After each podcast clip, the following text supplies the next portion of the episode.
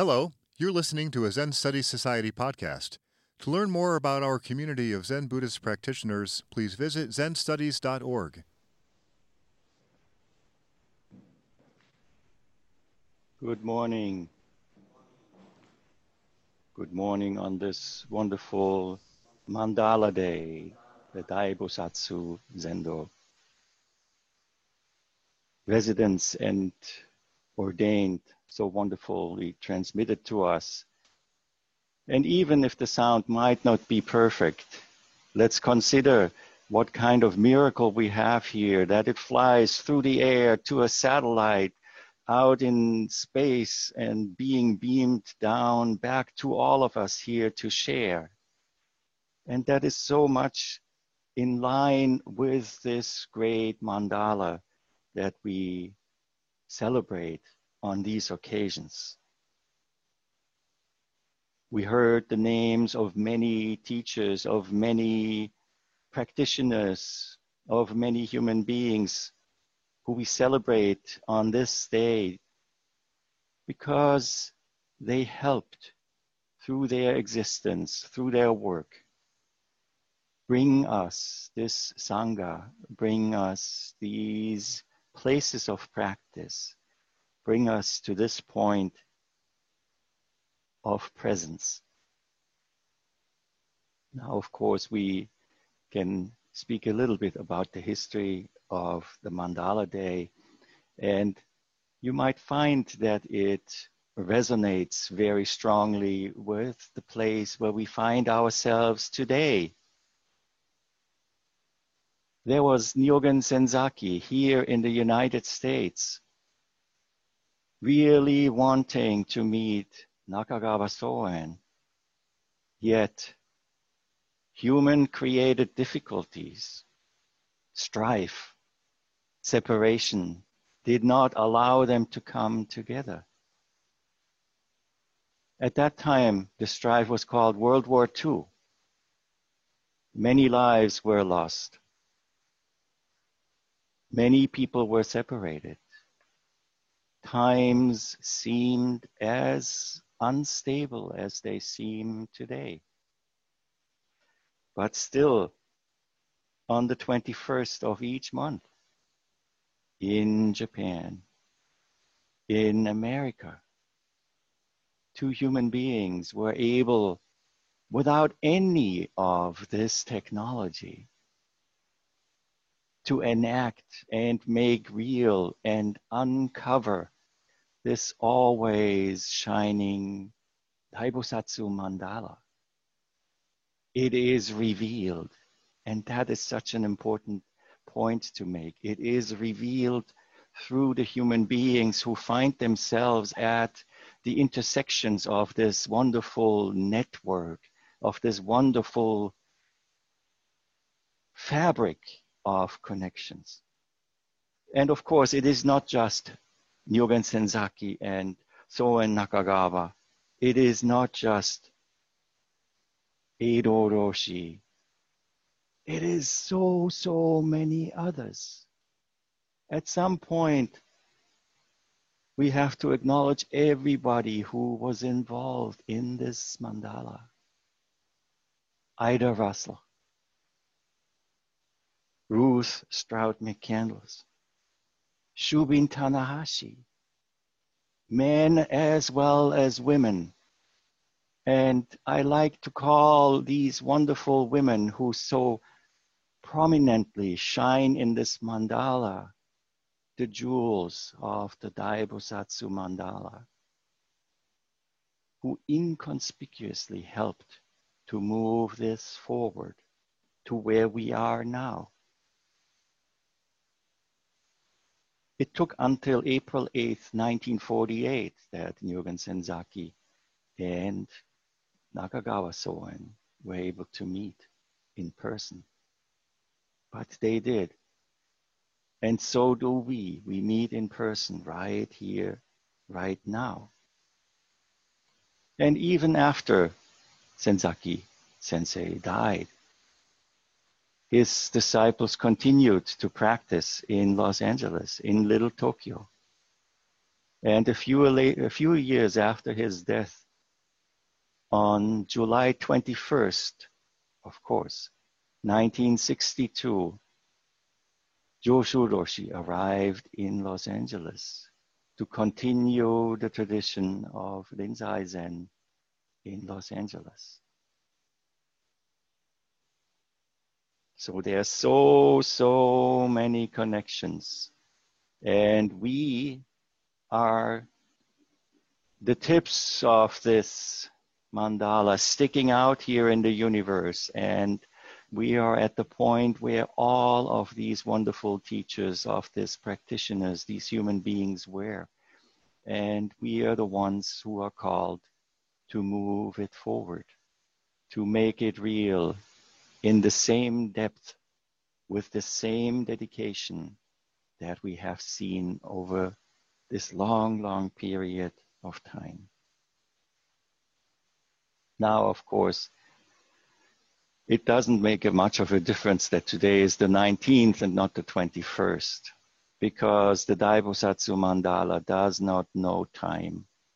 It does not know space but what it knows is the human heart of all of the human beings who have participated and who cannot help but discover that they always have been part of this great mandala.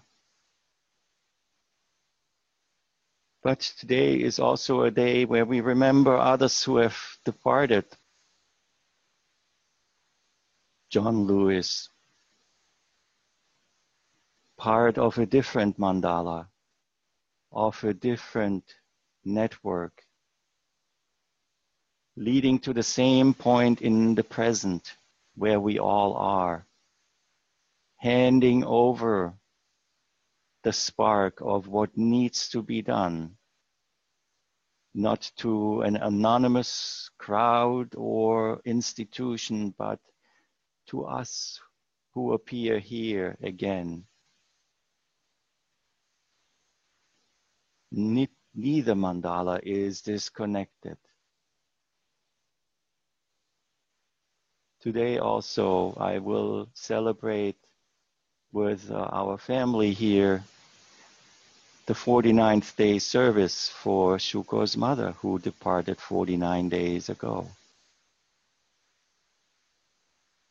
With our parents, we also can discover that mandala in a very, very close and even physical way.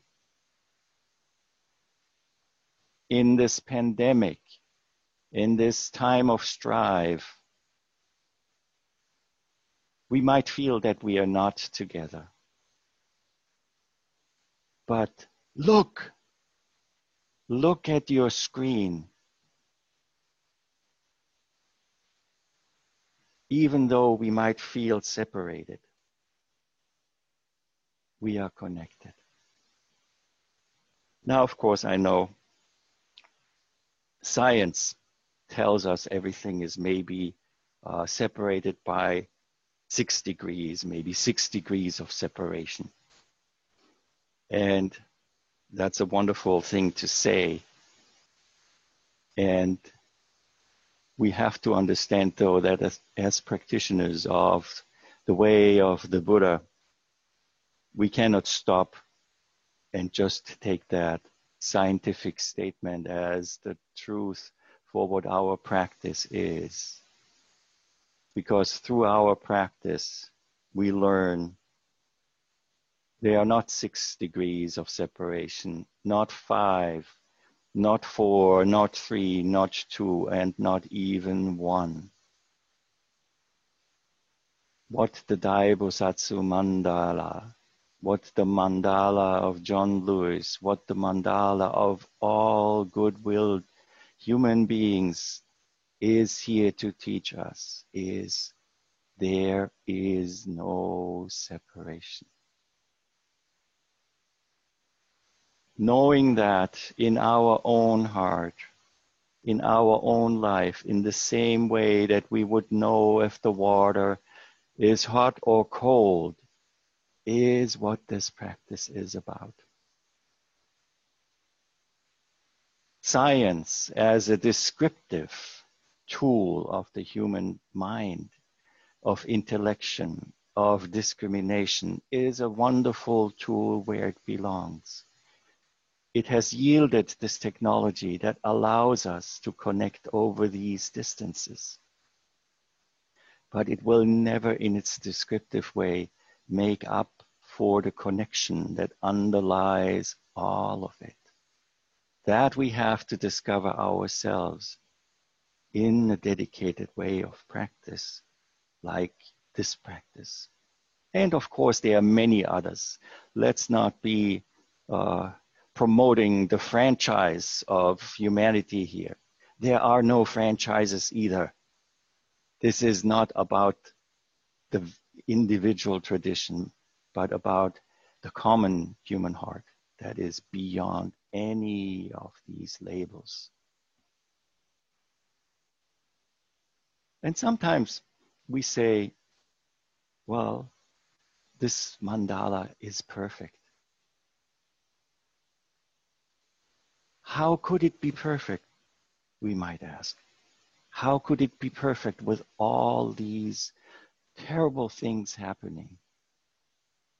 World War II, Nyogen Senzaki ending up interned in a camp far from civilization on Heart Mountain in Wyoming.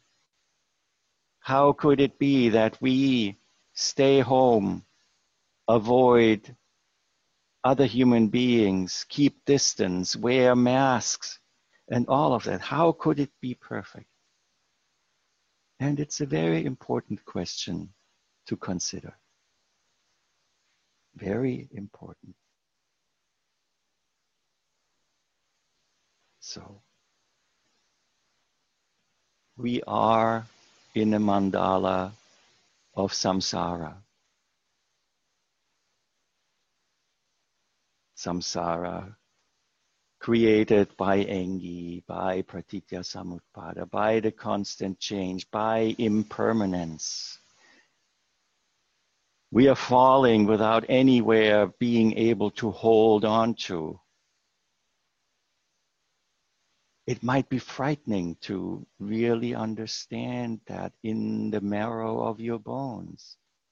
But as we learn to fall, we learn to fly and not to look back, not to look forward, but to just fly without being fearful of when will we hit the ground?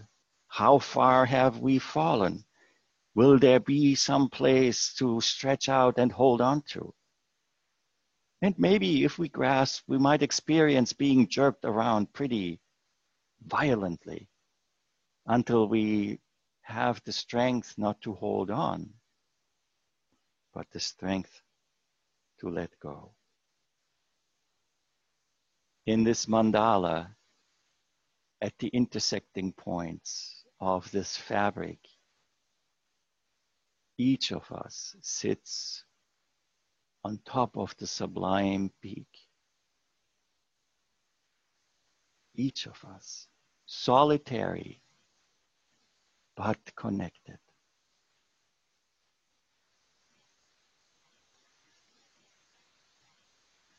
Again, the pandemic, the strife, the violence, the death of important people all of it is there right now. And pointing back to our anniversary session, where Hokuto sensei spoke about this.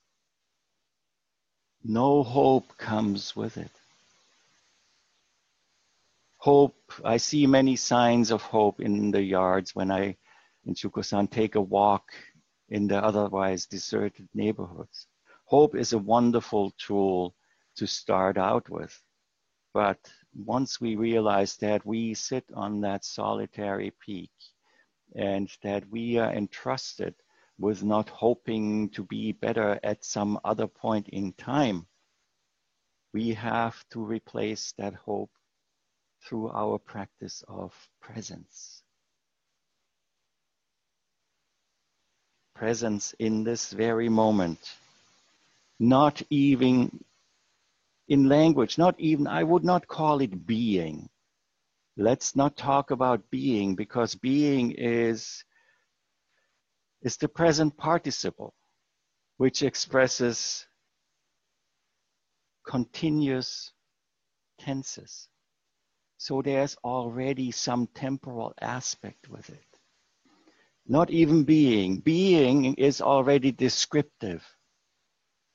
What I ask us all to arrive at is at to be infinitive, infinite, without past, without present, without future, without description, but complete presence.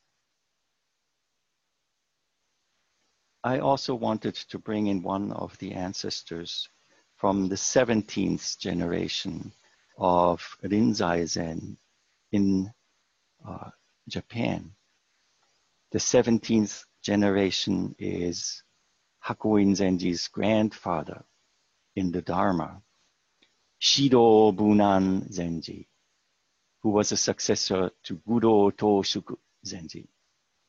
So Shido Bunan lived around the early 1600s, 1606 until 1676. And we all know him from one of his most uh, cited or repeated statements. What you have to do is you have to die while alive. So, one of the things that Shido Bunan Zenji wrote about, and which I would like to share with you today, is things people are always wrong about.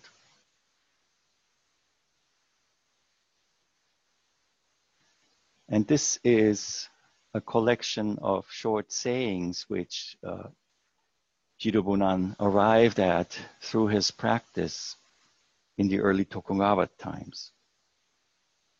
So let's see if some of these resonate today on this Mandala Day. Hating to be fooled by others while liking to be fooled by oneself.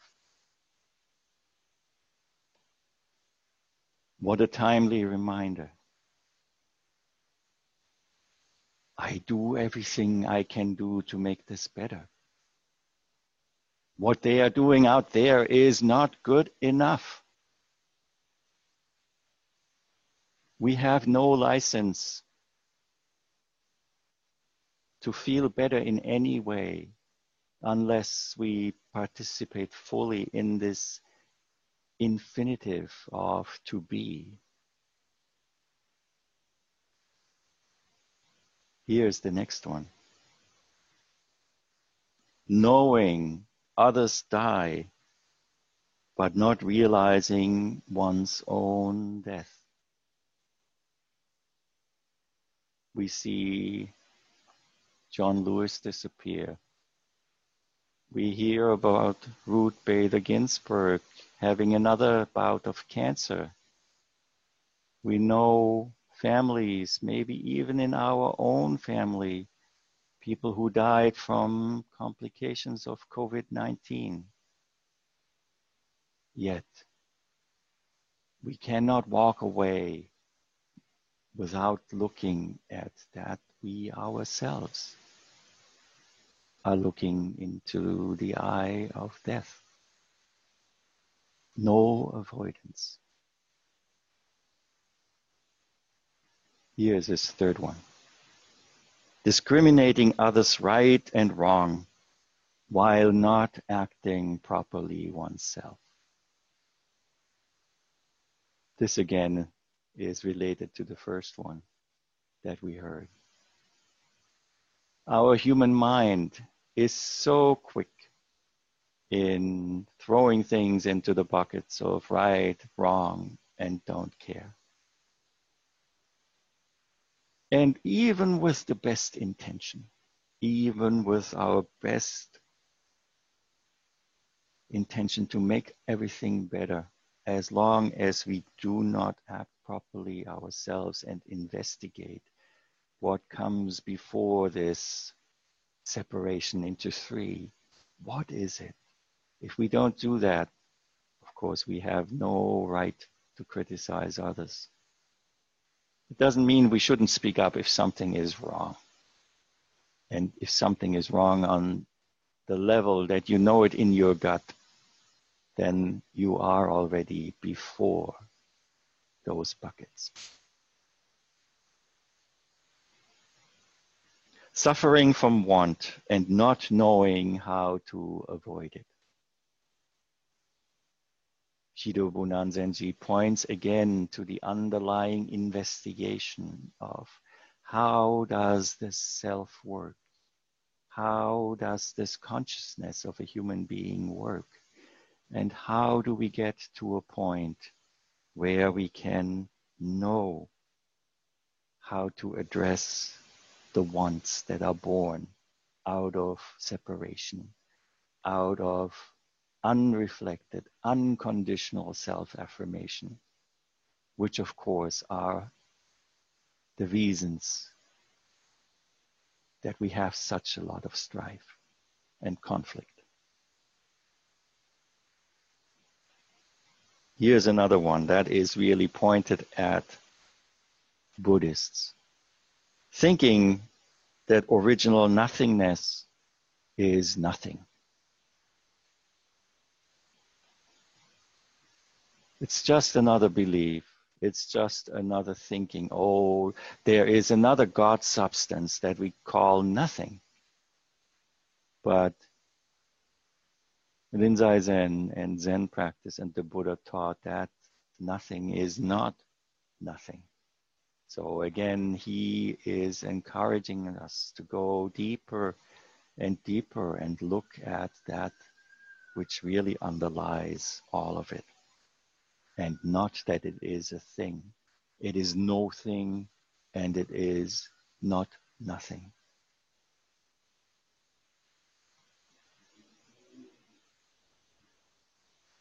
considering awakening to be the teaching of the Buddha. Those who are awakened are rare, he says. Again, not objectifying what the Buddha did as a teaching, but the mandala we are celebrating today of course, reaches back to Shakyamuni Buddha. And what has kept that fabric alive to this very day is the transmission of what the Buddha did. It is that force of life, that spark that makes our consciousness light up. It is that that goes beyond hope it is that force that we all discover in each other as our own and as our common nature. So on this mandala day, let's give up all hope. Let's come into this moment of presence, of infinite presence with our full hearts and with our full energy to do what needs to be done when the time comes. This has been a Zen Study Society podcast. If you found it to be of interest, please consider making a donation by visiting zenstudies.org/donate. Thank you for listening.